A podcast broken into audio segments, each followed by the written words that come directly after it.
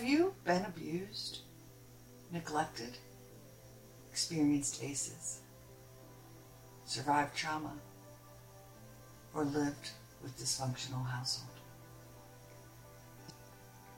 Before beginning today's lesson, I want to give you a quick rundown of my trauma history so you have a better understanding of the journey I have been on from trauma to healing and hope. During the first 22 years of my life, I experienced tremendous trauma, but now live a life filled with tranquility and joy. I will fill these lessons with the stories of that journey. When I was four years old, an intoxicated parent attempted to drown, to drown myself and my one year old sister. When I was five, I was sexually molested for the first time by a 16 year old neighbor. When I was nine, I was sexually molested by a 19 year old neighbor when my mom sent me for a can of soup. When I was 10, I was repeatedly molested by my choir director. When I was 14, I was sexually accosted by a religious education director in the rectory where I worked in the evenings for the priests. When I was 16, I lost my virginity to date rape.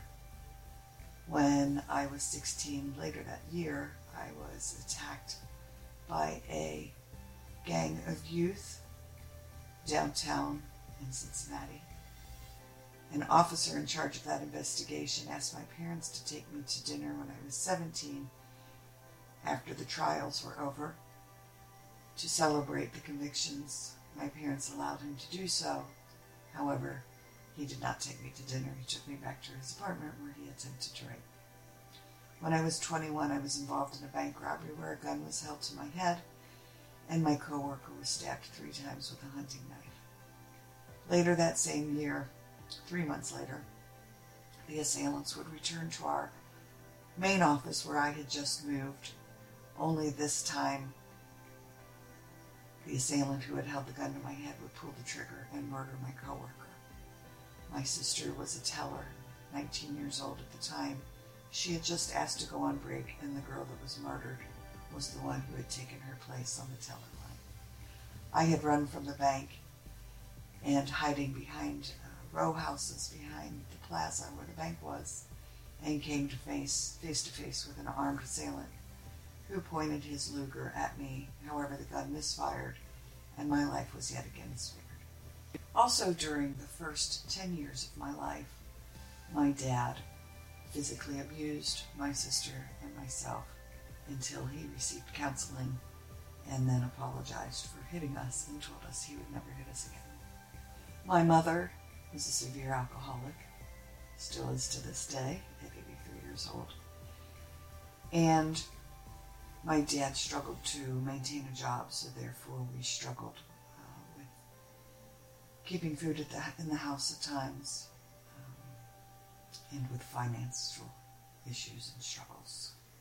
Lesson six is check in on one person today and start to make this a daily habit to increase your love connection. Make a phone call, send a text.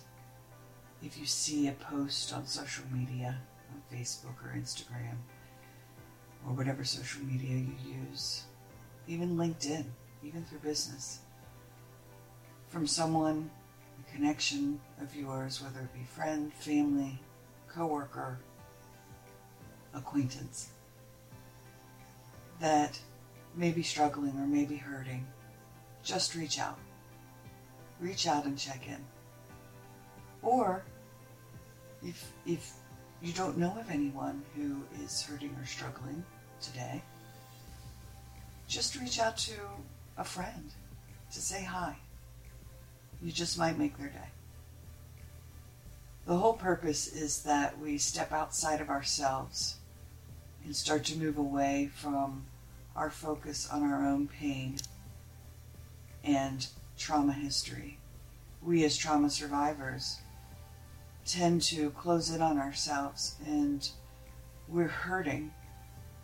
And when we're struggling to find the healing path, we find it difficult to see those around us who may be needing our love and our support, our understanding, or just our listening ear.